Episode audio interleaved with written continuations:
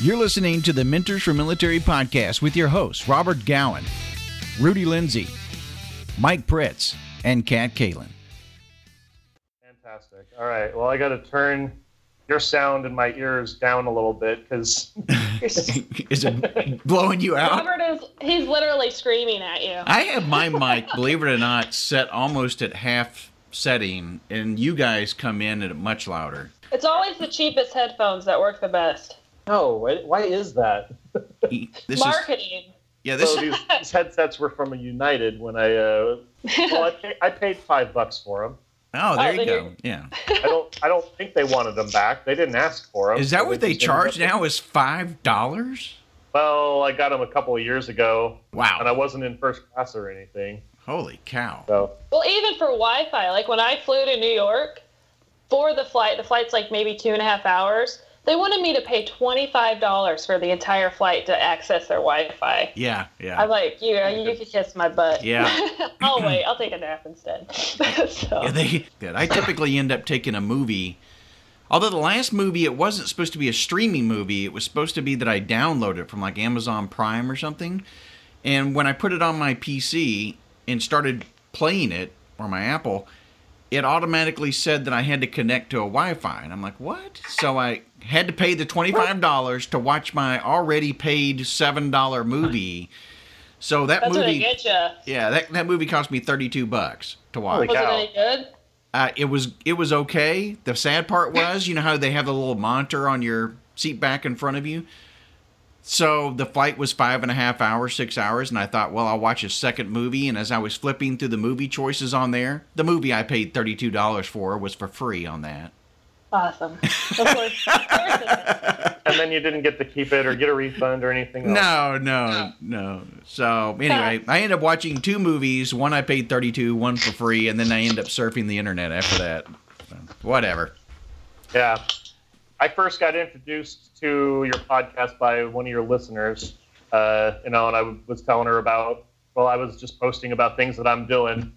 And uh, she's like, hey, you should get in touch with these guys.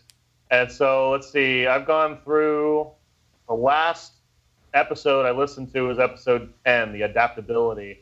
And just in those ten episodes, and I, I listened, I start started with episode seventy-four, the teachable moments. Yeah. And so that one and the first ten, I was like, yeah, these, these folks are definitely, we're all on the same wavelength of making sure that veterans kind of understand how these dang civilians think and talk and you know, what... Yeah, how you, they perceive us and everything. God bless you for uh, to starting at the very beginning because those were our roughest moments. We used to do this show live. Yeah, it sounded yeah. like it. And that was a little bit different, obviously, because we had unique challenges that would happen. As a matter of fact, we had one guest on that I couldn't even save the show. The second show was the same way, but it was a, a reverb feedback that kept coming on. And this was a... Yeah, I heard that on the second episode. Yeah, this is... a New York Times bestselling author, Kat Noser, and we had her on the show, and I kept telling the guys, I'm like, guys, I'm hearing an awful reverb that just keeps going on and on and on. They're like, well, it sounds great here. And I'm like, okay, well, then we'll keep rolling. Well, I should have trusted what was coming through my headset, and because at the end of the day, it was absolutely horrendous. I couldn't do anything with it. There is no way to reverse engineer. They basically say it's like trying to bake a cake and going back to the, the single ingredients that made the cake. So you can't take right. a cake and go back and parse it apart, you know, to flour, to eggs, and, and all of that. So it was hosed. It was, We yeah. just spent, what, an hour and a half or something uh, with a That New was York... a long one, yeah. Yeah, it was a, yeah, it was a great podcast. And we podcast. were so excited to get her on. And, I know. You know, we were about some great topics, and it was just, it was funny because you can always tell when Robert can't really hear.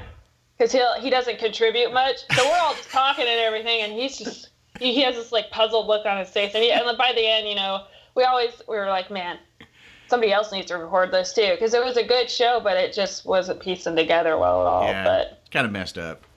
So the he, fir- the first episodes too, we used to take in listeners who could contribute and add, you know, right. their opinions and all that, and it was really good for that aspect of it.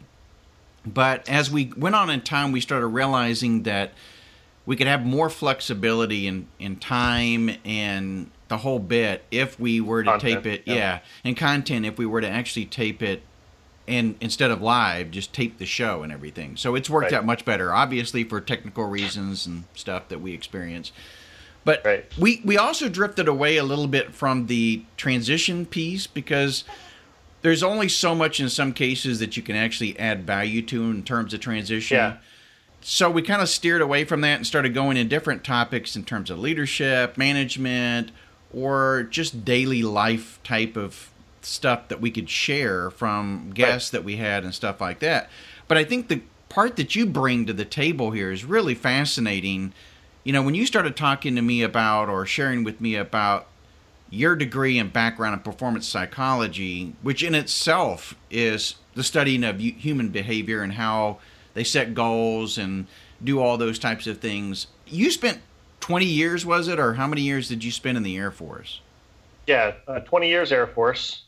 Started out as a helicopter crew chief, working on H H sixties.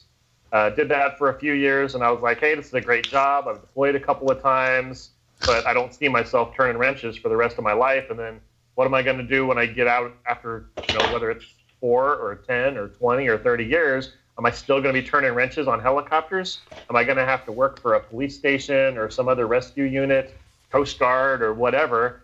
And I was like, that's that's not my life. You know, this has been a great experience, but I either need to cross-train or it's time to go on to different pastures.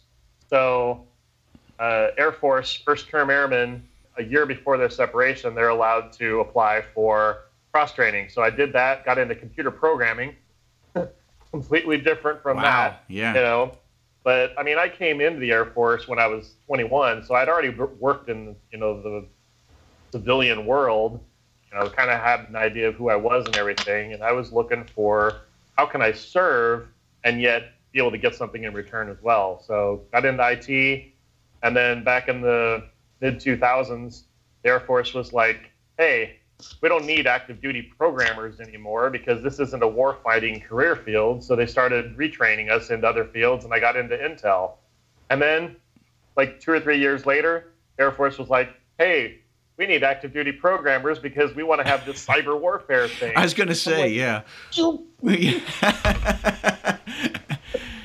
I mean, that so, came full three sixty quick. Yeah, it did. And and that's that's that's the way technology nowadays is. I mean, things change so fast. Right. I heard on one of your, your earlier podcasts, uh, and I don't know how many other ones it's going to be in because I'm still listening to catching up, but it was fast second, or, you know, you don't want to be the oh, leading edge. Yeah. You want to be quick, uh, fast follower. I think fast follower. Right. That's right. Yeah. And and I was like, that's, that's ingenious. You know, I've got ideas for applications myself that could be like the next big thing because someone else has already gone out there and, and made the mistakes. So for those who haven't listened to a previous podcast, what Eric's talking about is that I had a former C E O, and when we were talking about the marketplace and how it was constantly changing, I asked a question about, you know, shouldn't we be ahead of the marketplace and looking for the innovation and, and ways in which we could actually be the tip of the spear? And the response was, no, we would we prefer to be fast followers. And right. that was kind of a, a shocking moment because to me, especially being in the military, a fast follower usually meant that you arrived much too late. Right. Well, and, and right on that, I mean, you think about it. The Macintosh computer came out before Windows came out. But what has more of the market share? Now, I'm not saying I'm not going to say what's the better product, Cur- but sure, who has sure. more more of the market share? So, how did you find your transition? Did you find it an easy thing coming out of the Air Force? Because I can tell you, for Kat and I, you know, coming out of the Army, the the Army program, and I've heard the same from other services and such that said that it's always a difficult transition because the class doesn't really prepare you for a lot of what you're going to experience, and a lot of the assistance that they provide in terms of resume and such are yeah. just not the types of resume. They're they're better suited for, and, and I've certainly seen them as well, those resumes are usually suited for high school students who are coming out of high school as opposed to somebody who have had, who's had a lot of experience with the military that they can bring to the table. And if they were written without military jargon, terminology, and everything else, they could be better utilized. Absolutely. And so, well, so the, there's a couple of questions that you've asked. I'll try to get, get into them. For my personal transition, it was pretty smooth. But I totally agree with you. At least the Air Force TAP class, the Transition Assistance Program, was insufficient. It didn't actually train you or the individuals that went to it how to transition. Yes, they gave you resources. They said, okay, you know, this is where you need to go to apply for school. This is your G I Bill benefits. Uh, this is going to be your new um, S G L I insurance benefits if you want to. This is where you need to go to contact for getting a liaison to file your V A disability voucher or your claim. And then this is how you write a resume. And trying to put all that into a week and have it be done by PowerPoint, it just yeah, right. it wasn't wasn't efficient. Now, right. So um, so this is where, you know, my whole thing came about. I retired in January of twenty thirteen, and in early twenty twelve, I was like, you know, this isn't the Air Force I signed up for, and I don't know that if I have the, the patience to make, you know, my surroundings what it needs to be and mentor all of these people enough, you know. And I was doing um, I was doing mud runs, Warrior Dash and Spartan and stuff, and and we, some buddies and I wanted to raise money for a cause, and so we were doing research and stuff, and this, you know, P T S D came up, and I had already been a suicide awareness program manager. I talked guys out of suicide and helped other people learn how to do the same thing. And, you know, I was looking at the numbers, and at that point in twenty twelve, the most current number was eighteen suicides a day, and one of which was active duty. And I'm like, man, that's that's too many. And I can personally have more of an impact if I get, if I retire and get into a field where I can actually be one-on-one with individuals that are receptive to learning how to better themselves, and not focusing on, oh, you know, a label of P T S D, or, oh, I don't want to go to a therapist and where they think that I'm crazy or they're going to try to medicate me. You know, I just want to be, you know, life coach without having that, that title, uh, because that even has some stigma. Sure, it so, does, yeah. You know, by the time I retired in twenty thirteen, the new numbers came out, and it was twenty-two a day. And I was like, even more reason that I know that I'm on the right path now, uh, because the numbers are going up, they're not going down or stagnating. So I started on my master's degree program in performance psychology, which is exactly where I want to be. I don't know if I'm going to end up getting a P H D. I can get certifications and other things, positive psychology and other things. It's studying the brain, people's behavior, organizational behaviors. So it's not about what signs that you have of, you know, a disorder or anything else. It's, this is the way the brain functions. This is why we have the instincts we have. And this is the way you can adapt the way that you think in order to live a more positive life. And it's very well received by especially veterans who, they right out of high school, after listening to mom and dad saying, this is what you need to do and where you need to be, and don't really listen to why you need to do it, just obey me. And then they jump right into the military, where it's kind of the same thing, but a lot of things are written down and saying, you know, this is what you need to do because this is the rule, and, and you know, you have to obey the orders. But it's yes, sir, no, sir, and yes, ma'am, no, ma'am. And so by the time it comes to that transition class, and they're saying, these are the resources that you have, and these are people that can help you, good luck. And they just leave it.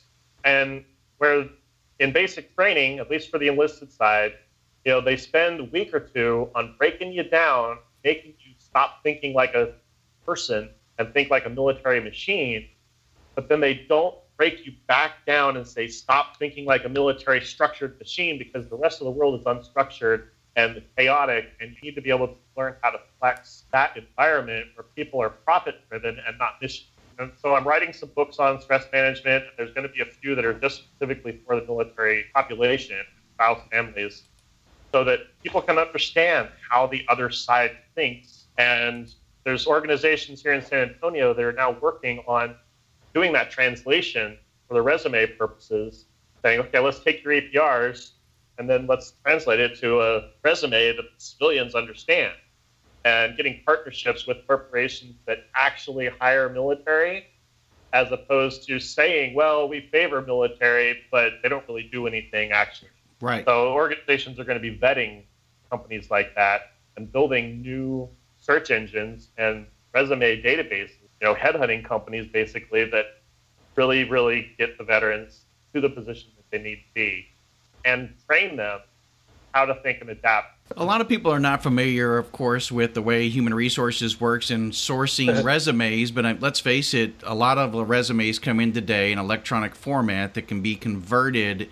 into data and then queried based on keywords. And so when a, a internal recruiter or an external recruiter is actually looking for a particular candidate, they're going in and entering those keywords into the system, and several resumes are going to pop. So if your keywords that you use within your resume are equal to the same number of keywords that they keyed in for the job description, then you're going to rise to the top. You're going to probably be in the top ten, top twenty of those resumes, and you're going to probably get a phone call by that recruiter to set up an initial right. interview to screen you.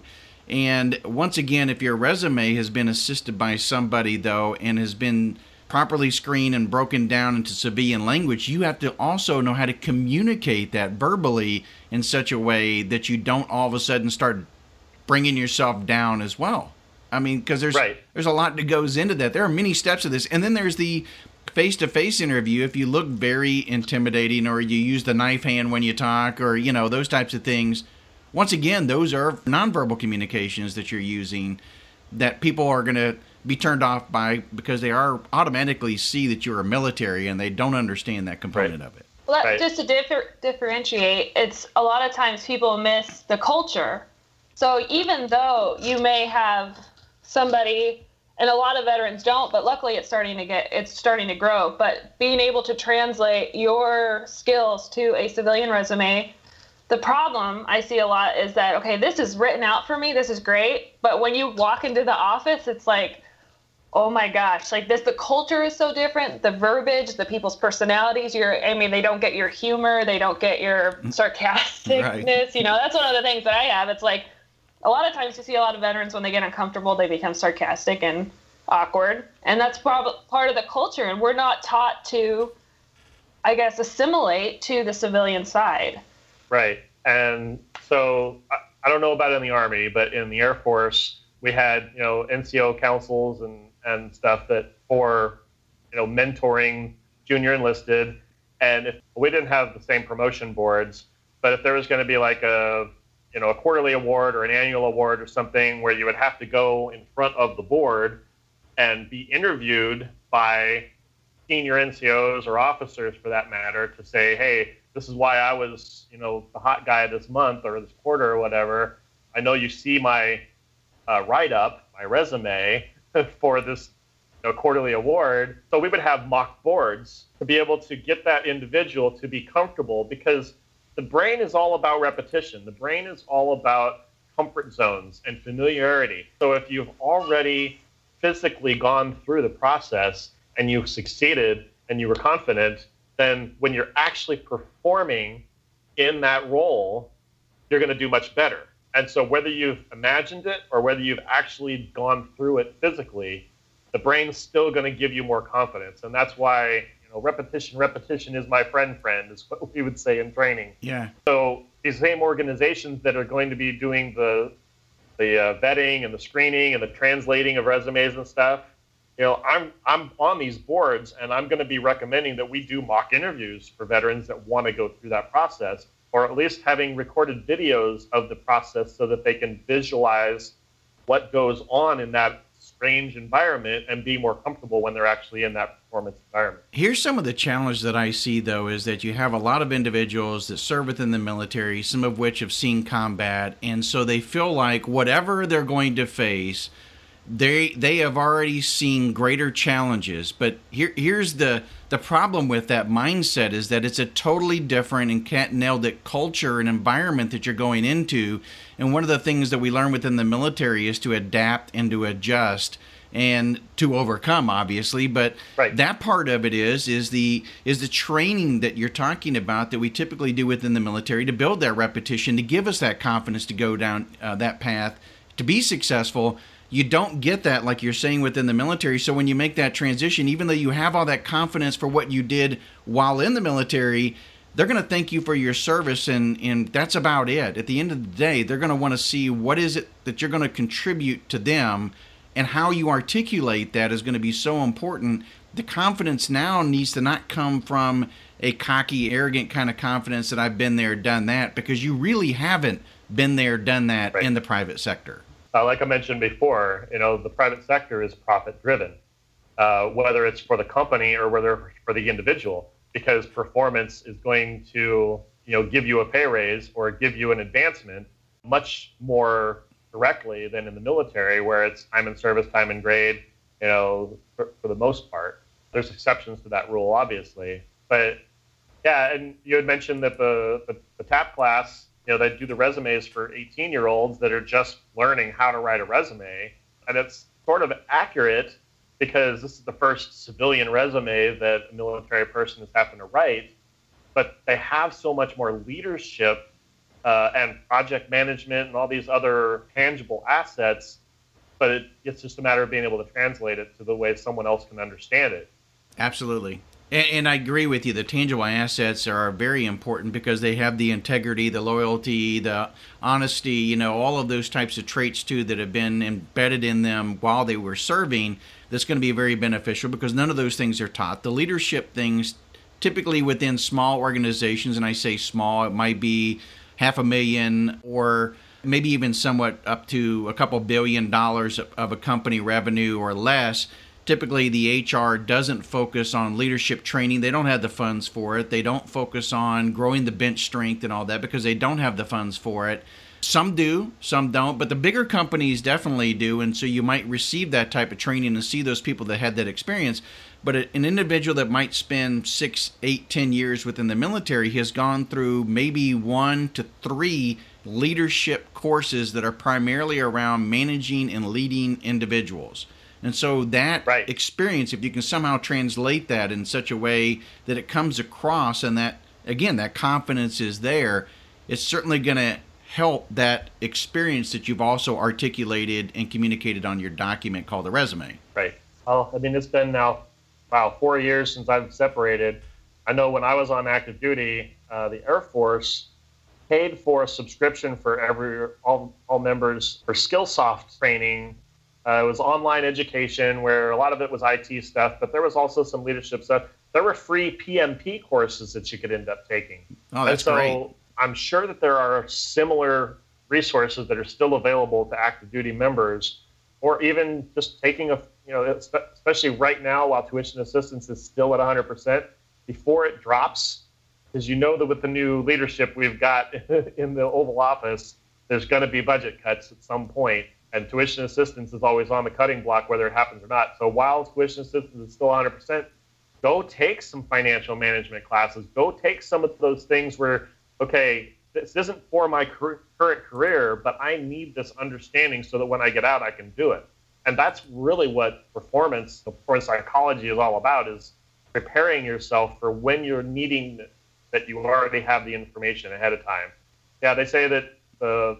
you know, the most successful C E Os and stuff, they jump off the cliff and then build everything on their way down, build their parachute or their airplane or whatever. And that's great in a pinch. And depending upon how much you're trying to leap off that cliff, figuratively speaking, but for just everyday tasks, you definitely need more preparation. You need to have those resources with you so that when you do make that leap of faith, that you can build whatever you need to as you go. Most people don't think about transition until it becomes the transition period. So they think about it at that point where they say, okay, I've made the decision. I'm going to go ahead and get out. And for some people, it's that E T S date that's already hanging out there that they knew many years ago, as a matter of fact, that they were going to do that.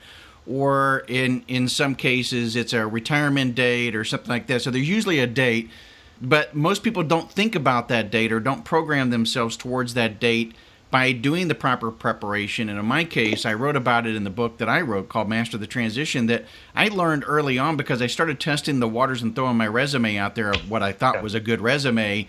And I went to interviews and thought I was real confident in, in what I was doing or what I thought I knew.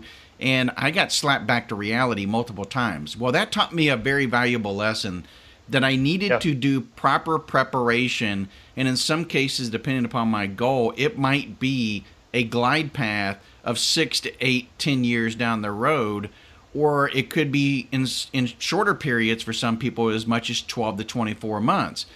So if right. you're thinking about it in a six-month window where you've, you're now starting to think about transition because you're now starting to think about, yeah, I'm going to go home and I'm going to live in this house, or I'm going to get me an apartment, and I, I want to get me a job. I don't want to have to live back with my parents, or whatever the case may be. And you're short-sighting yourself with a six-month glide path.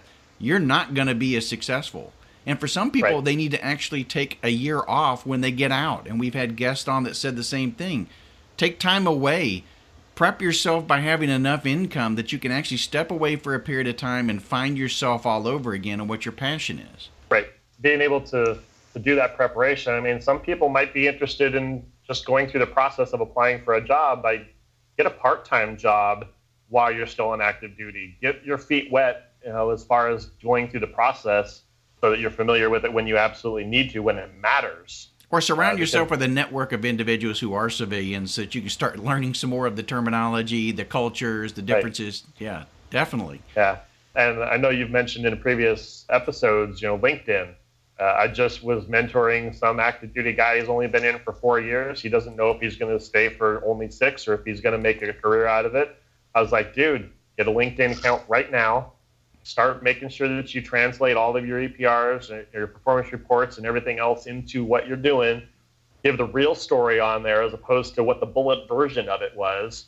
And then make, start making your connections. And the best part is, in addition to the, the connections, because some jobs uh, will ask for references, LinkedIn, for those that don't know, you can actually have request a reference for a specific position from a friend of yours or connection that knows what you did there. And they go right there on your profile can say, yeah, you know, Airman Snuffy did this great of a job. And, uh, you know, this, I would trust him with my kids or whatever, you know, and, and all right. of my riches and my bank account information, because, and he would do great in whatever role that he's going to be in.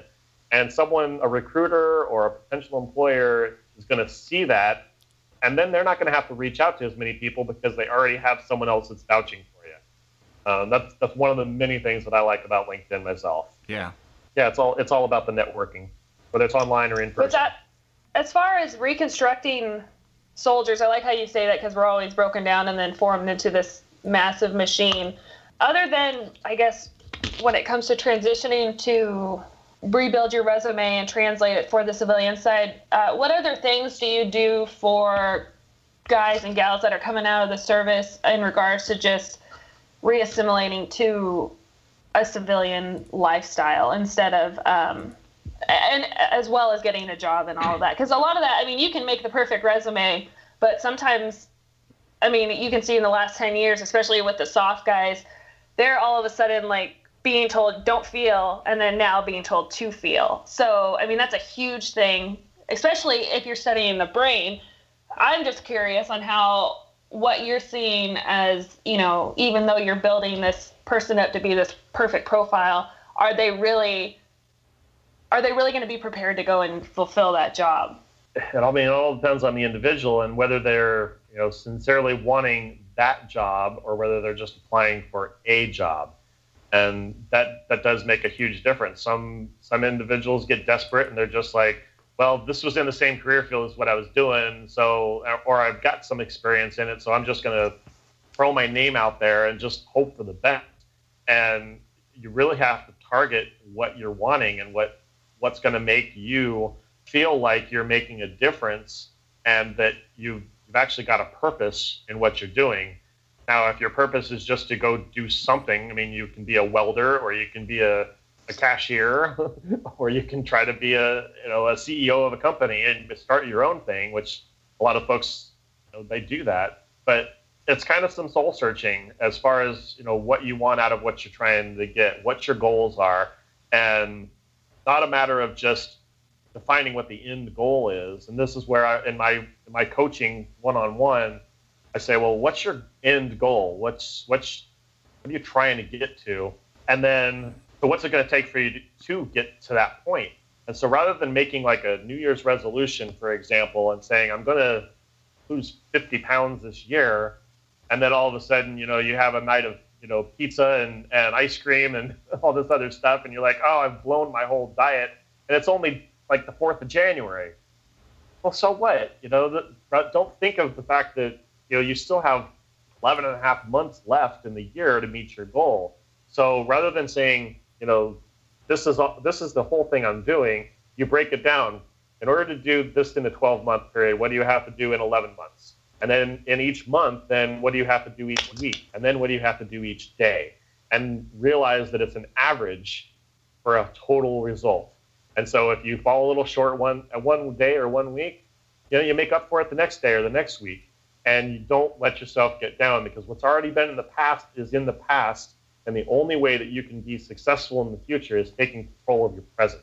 You know, that's that's what my first book is about, you know, control, influence, and then dumping the irrelevant, the things that you can't do anything about. And adapting the way that we think of responding to the world around us. One, one of the chapters in my book, we uh, I, I mentioned, you know, an asteroid. Asteroid's going to come and hit the Earth. You can't do anything about that. Like, I don't have the resources to do anything about that. So there's plenty of options I have. I could sit there and curl up in a ball and cry until the end of the world. I can dig a bunker and try to make sure that I've got all the supplies in there to try to survive once this thing hits. Or I can live my life to the fullest and go skydiving and go snorkeling and, and do all these other bucket list things to enjoy the life that I have while I still have it. Or I can just ignore the fact that but this thing out there is going to happen, and so I'm just going to live the best I can while I'm still here. Then there's going to be other people that take the negative route, and they're like, hey, it doesn't matter what I do. I'm going to go hurt people, or I'm going to go rob banks, and so that I can do other things. And they're going to take the negative route, and that is also a choice. But all of those responses to the inevitable are choices and how you manage your stress. What's going to be productive, what's going to be your best option, and what's going to be the least negative impact on other people, if that's what you care about is other people.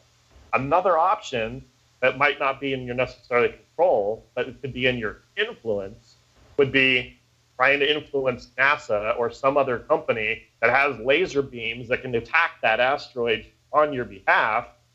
You can't control whether or not they do it, but you can maybe, hey, let's do a fundraiser and get you money so that you can end up doing it, and you've influenced someone else that has that control and the ability and the resources to be able to do it.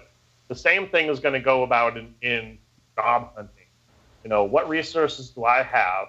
I can't control whether or not they hire me, but I can influence the best that I can, and I have the resources. I've got everything written on my resume, and when I get there face-to-face in an interview, I tell them exactly why I am the best candidate. Um, and a little trick with the resume, some, a lot of people don't know this, but a lot of people actually do it as a trick. Because, if, especially if you know that once you're in an interview, you're going to knock it out of the water because you're going to be able to talk face-to-face and them.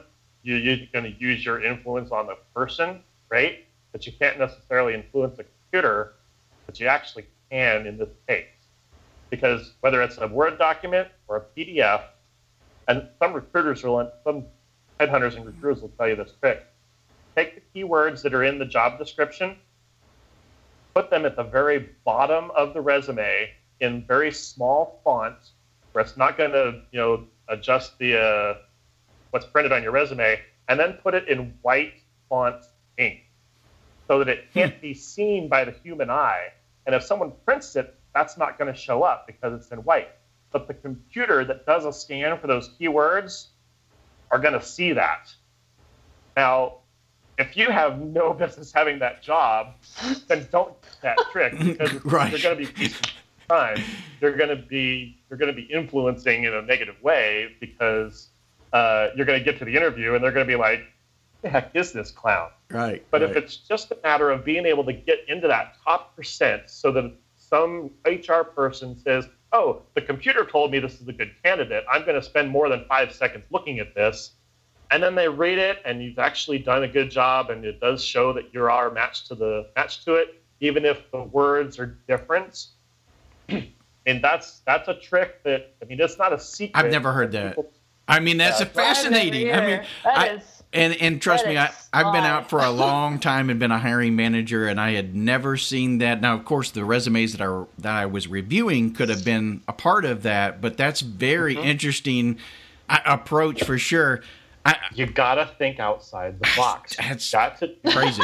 Whatever you have in your control, even if it's sneaky. Yeah, that's awesome. Gotta use every resource awesome. that you have, and think yeah. because you can't influence a person until you get past that first screening mechanism that you, you know, you can still influence. Even even though it's not in a way that you thought necessarily. And you said five seconds, and the truth of the matter is uh, the average time that a hiring manager or even a recruiter looks at a resume is eight to ten seconds. And, and it's actually yeah. true. I can tell you from my own experience, I would look at resumes, and if I were provided, depending upon the recruiter, internal recruiter that was looking for the specific job requirements that I had set out in the job description, they would provide me a set of resumes. And if it were five, I could spend a little bit more time on them. But they provided me fifteen, twenty, twenty-five because the guidance that I had provided them is I wanted a little bit more leeway into, you know, looking and selecting the actual candidates that I wanted to personally interview. Then right. I would probably spend eight to ten seconds. I'm going to look at it.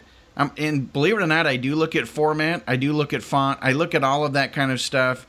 And if it just bored me quick, I turn yeah. it over and I don't even get into the, the content of it. I mean, right. it's pretty sad, but that's the truth of the matter. No, what, it is.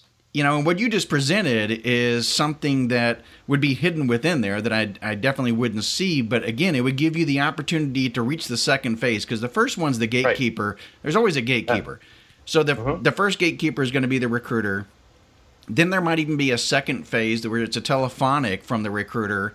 Then you actually may get to people that the hiring manager have set up to be part of the hiring process because they value their opinion.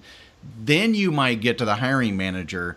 And when you right. finally do get to the hiring manager, if it's a telephonic, there might be a face-to-face that goes beyond that, and you might start uh-huh. the process all over again because then you're going through the re- the receptionist at the front desk. You're going past the secretary or administrative assistant of the hiring manager. You're then going and meeting the people that are on the panel or individuals that have been selected to meet you face-to-face. So the process resets, recalibrates, and now it's about what you present to right. the people. Going back to kind of what I was saying, what's in your control and influence? I mean, if and focusing on stress or not, you know, if you just are in panic mode and you're like, I've got to get as many resumes out there as I possibly can and I'll just apply for anything just and hope for the best. If that's your focus, then you're not concentrating on what is actually going to be productive for you. Yeah. And if you, and you're not going to come up with creative ways like the white font for some key words that the computer is going to catch and a person won't. Yeah. You're using um, a shotgun approach and that might work, but right. maybe not. Right. And it's, it's not as effective Probably as being not. able to actually spend the time and, you know, customize a resume specifically for a job application and saving all the different versions of what you're doing with, you know, different keywords or even just putting the company name on it so that you remember this is the one that I applied for this job with. I want to say something, though, because, uh, you know, in the very beginning or here a few moments ago, you had talked about resumes and that, you know, using the keywords and all of that. But the biggest thing you can do is, although a lot of companies now advertise their positions out there, your network is your net worth. And that's been used a lot in terms of a a saying, but it's it's so truthful that if you go out there and you create on LinkedIn, on other locations, or just in your community, in your family and your friends and all that, a large network, they're going to help you try to find that job. Now, that doesn't mean that when you apply for that job, you should spend every moment trying to find the keywords for that job description of the job that's been placed out there, because even though they may be in your network that helped you find that position, it doesn't mean you're guaranteed the job because they're a friend or a friend no. of a friend. There's no guarantee right. even then. Yeah. Uh, when I was separating, I was out in Charlottesville, Virginia at an operating location. It wasn't even at a base. But you know, when I was retiring, my family was going to stay there. And then for lots of reasons, we just suddenly decided, well, actually, we're going to move back to San Antonio when you retire. And I was like, well, we're like a month away from this now, and I was already having interviews here in Virginia, and now we're going to be going to a completely different state, completely different environment, and I could have panicked. But no, I put it out to my network, and I was like, hey, all my buddies that are still in San Antonio, we're coming. We're going to be there in a couple of weeks. My last paycheck from the military is going to be the end of January. If you know of any job openings, let me know. The next thing you know, one of my buddies that was here in San Antonio that I didn't even know that he had moved back, he's like, hey, I work for this company. You know, we've got these job openings. What you think you could, you know, qualify for any of these? So I was like, I'm straight. So I gave him my resume. He submitted it on my behalf as a referral. There you go. And next thing you know, I have an interview. And I'm, of course, once I get face to face, I knocked it out of the park. And but it's not a guarantee, but it's a matter of getting past that gatekeeper, being able to get into the environment where you have much more control and influence over your outcome. Yeah, I love that. I mean, the control and influence aspect of, is so important because now you had a lot more control and a lot more influence because you bypassed the gatekeeper through your network and reached the hiring manager, which allowed you then to get your foot in the door. And let's face it, that's all we want is an opportunity to get face-to-face with somebody that we can then talk to without a piece of paper representing us. Right, exactly. You know, it's not, it isn't what you know or who you know, it's what you know and who you know. And a lot of people think, you know, oh, it's all, it's all in who you know, but you've got to bring something to the table. You can't just right. know, you know, Donald Trump or Tony Robbins or the C E O or the owner of the N F L or whatever if you're trying to get an opportunity in a certain place. You have to be able to actually perform once you're in that role and, and convince folks why you can. I, and, and it's goes for more than just jobs. I mean, it, it's you know, nonprofit volunteering or, or whatever else. Absolutely. I mean, you, it's only going to carry you so far. So if I know you, Eric, and you provide me your resume, I might look at it and still not see how it's going to fit within the job that I placed out there that you feel you could fulfill. But once I talk to you, then that's that opportunity for you to sell yourself on that position. And if I don't see that there, even though I know you, that doesn't mean that I'm going to put you ahead of all these other people that are more qualified. Unfortunately, right. That's where the friendship and the connection and the network ends. You've got to bring something something to the table. Yeah, absolutely. Yeah, ultimately, you could ruin your credibility. So, and then that well, can yeah. screw you over for the rest you can, of your career. You can kill your network. You know? And it's going to ruin the credibility of the of your network yeah, person. Absolutely. And they're not going to vouch for you again. Yep. What are, say, five things that folks can kind of take away of what we've discussed here that you would recommend that people do in preparation for transition, or if somebody's listening and they've already transitioned out and they're looking for a way that they can get within the job market because they're just really struggling, or they haven't found that right fit for a job, and so they're, they're listening to this and they're going, maybe I can apply what's been talked about here. Give us three to five things that maybe you can share for those individuals. So strengthen your network, gather your resources. You know, once you've identified them and, and, and be able to present those resources in the proper way, leverage the experience of other people and breathe and focus. Because if you're... If you're not focused on what your end goal is and the steps that it takes to get there, you're not going to end up getting there. And if you do, it's going to be by just sheer luck.